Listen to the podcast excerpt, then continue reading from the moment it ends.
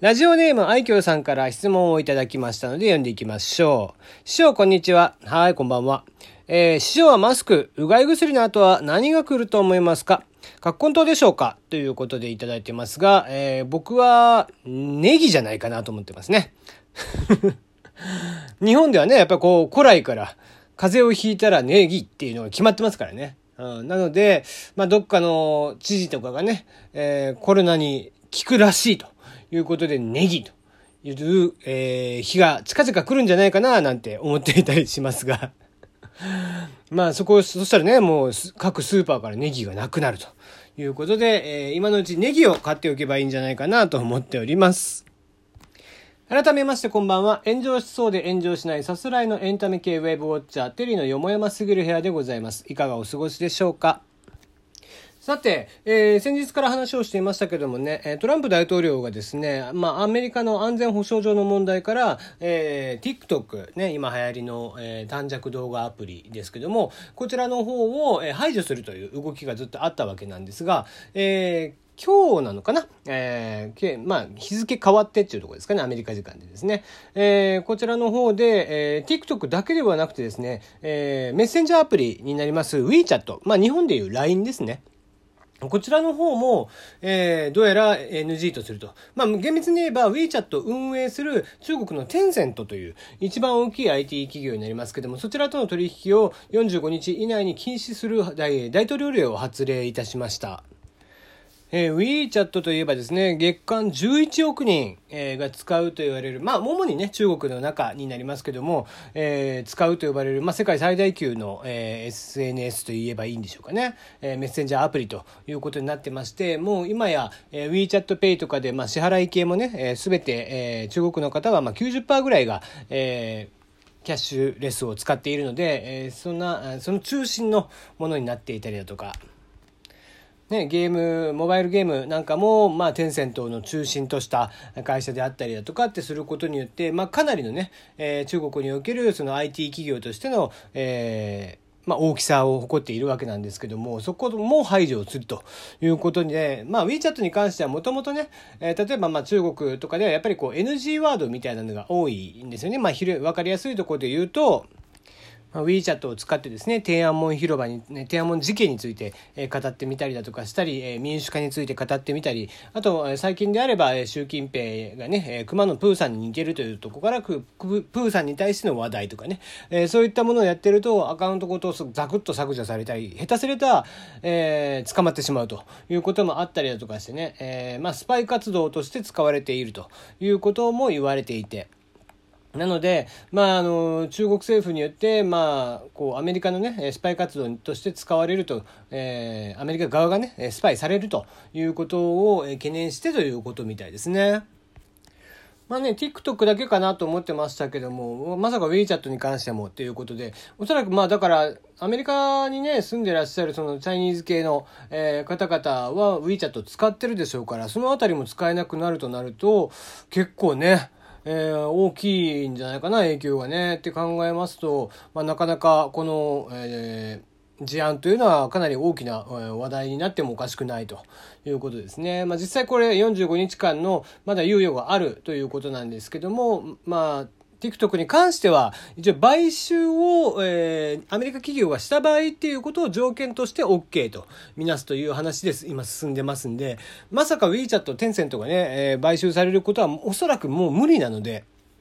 そう考えると、えー、アメリカ国内で、えー、WeChat を使うというのは NG になると見た方がいいんじゃないかなと思っていますがね、えー、今後こちらによって、えー、アメリカと中国によるその経済戦争的なね、部分がどうなっていくかっていうのはちょっと注目しなきゃいけないのかなとは思っていますね。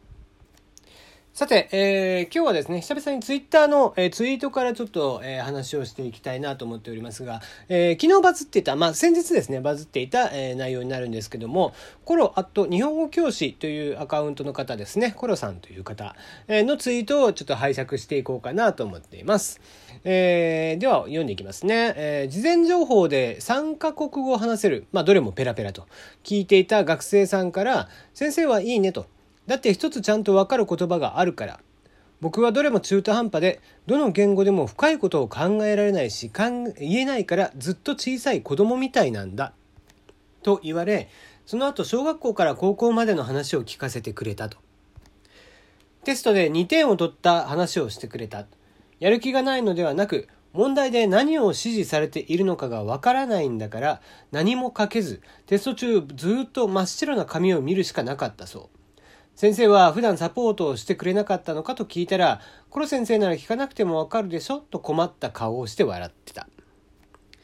なんでこの話をしてくれたのかと尋ねたらコロ先生が小学校とかにいてくれたらきっと変わったと思ったから先生研究もしていて英語と国語の学校の免許もあってなのにどうして日本語学校の先生なのか聞きたかったとのこと。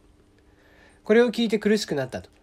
言葉の教育は本当に重要だから私は責任が持てないと思って子供の教育に関わるのは怖くて避けたんですよね大人相手でもてんてこまいですしでも自分にできることが少しでもあるならという気持ちもあって最近ずっとぐるぐる考えていますとということらしいですね。えー、これはまあバイリンガルの方でいうところのダブルリミテッドというものらしいですね。このダブルリミテッドというのは2カ国語が多少もしくはある,、えー、ある程度話したり使ったりすることができるんですけども年齢相応のレベルに達していない状況のことを言うそうです。まあ、つまりどういうことかというとやっぱりこう小さい頃とかに母国語というのをきちんと備えていない子っていうのは例えば自分の感情をうまく表現をすることができなかったりだとか、えー、学校の教師とか他の大人が言っていることがまともにわからないからこうモヤモヤとした状態が続いてしまってそれによってまあ聞くことができなくなまともにね聞き入れることができなくなってしまったり理解をすることができなくなってしまったりということらしいんだよね。まあ、言葉というのは非常に重要でやっぱり自分の気持ちであったりだとかっていうのを表現する時にやっぱり言葉を知らないとうまく表現ができないんですよね。でそうした中で小さい頃にそうして言葉をきちんと覚えていなかった時というのに大きくなってどういうことが発生してしまうかというとやっぱり学校の先生とかの言ってることが全然わからないとかで、えー、学校教育をまともに受けれなかったりとかすると。で昨今例えば、えー、インターナショナルスクールとかが流行ってますよね。でそうした時にもやっぱり起こりがちだったりだとかあとはまあ小さい頃から留学をしたりだとかした時にまともにその母国語がきちんと、えー、発達をしていない、えー、母国語をきちんと習得をしていない、えー、お子さんとかが、えー、多くなってきているそうで。それによって、えー、この、えー、ダブルリミテッドっていうのが非常に増えてきているらしいですね。少しパターンは違うんですけども、えー、渡辺直美さん、お笑い芸人のですね、えー、彼女も、えっ、ー、と、留学前に一回ですね、えー、の精神疾患がないか調べたそうなんですね。で、その時に、えー、まあ、ADH、えー、ADHD、えー、かもしれないと思って受けたらしいんですけども、至って健康だったとそうそうなんですよ。ただ、えー、一つだけ気になったのは、彼女は IQ が85と平均よりも低めだったと。で85ってどれぐらいかっていうと本来ならテレビの仕事をするのが結構難しい数値、まあ、台本を読んだりとかもね、えー、するっていうのが難しかったりだとかするんですけども、えー、彼女のその原因っていうのもやっぱり小さい頃0歳から3歳までに覚えなきゃいけない言葉というのもきちんと覚えていなかったそうなんですね。なので小さい頃によく文章を作るテスト小学生なんかだとね軽い作文みたいなのがテストであったりとかしますけどもそういったものも内容は面白いんだけど誤字脱字が多かったりきちんとした言葉が成立していなかったりだとかしていたということなんですね。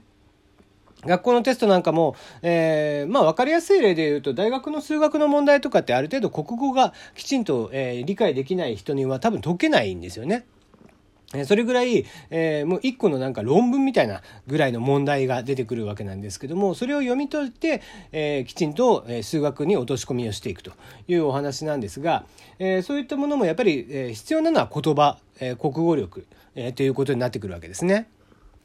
まあ僕自身あまりね、語彙力がある方ではないです、正直。えー、文章を読まないんで、テキストとかはあまり読まないんで、えー、ね、本とかを本当は読めば、えー、言葉というのもきちんと入ってくるんでしょうけども、なかなかその、僕はこう活字慣れしてないんで、ちっちゃい頃から。漫画ばっかり、漫画とかアニメとかばっかりだったんでね、えー、そっちで覚えた言葉はいっぱい知ってるんですけども、えー、どうもそうじゃないらしいということで、まあやっぱり語彙力っていうのは低いわけなんですが、まあそれでも土台としての母国語というのはきちんと日本語として備わっている。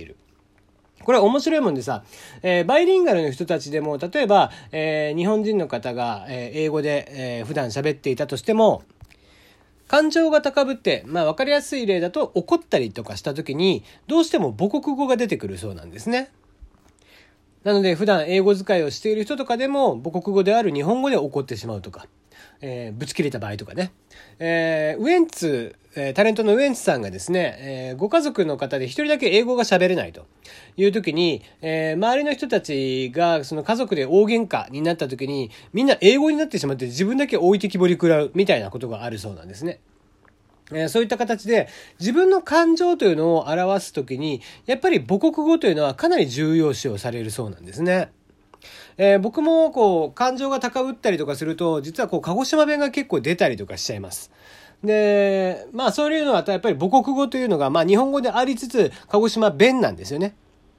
これ多分田舎から出身、田舎出身の人は結構あるあるじゃないかなと思うんですけども、やっぱり簡単詞とか、えー、何かこう、うわ、痛いとか、えー、とっさに出る言葉とか、えー、そういう感情が高ぶった時に出る言葉っていうのは、やっぱり地元の言葉だったりとかします。それによってうまくこう言葉として感情を表現することによって自分をこううまくコントロールできる、えー、感情をコントロールできるっていうお話なんだと思うんだよね。まあ、うちの、えー、娘や息子たちも割と早い段階から英語教育はちょこちょこっとしてはいたんですけども、まあ、それでも、えー、週に1回とかのレベルで、えー、もう本当習い事程度だったので、きちんとやっぱり日本語は、えー、成立はしているので、えー、今今その英語もある程度慣れてはいますけども、まあ、ベースはやっぱり日本語でみたいな話だったりだとか。やっぱりだから言葉を覚えて言葉を喋ってで言葉を感情を表現するというのがいかに大事なことか、えー、普段の生活の中でもちゃんと紐づいてくるというのがよくわかる事例だったなと思って、えー、今日はちょっとそんなことをご紹介してみました、えー、言葉をもっと大切に日本語を大切にしていきたいなと思った、えー、次第でしたね。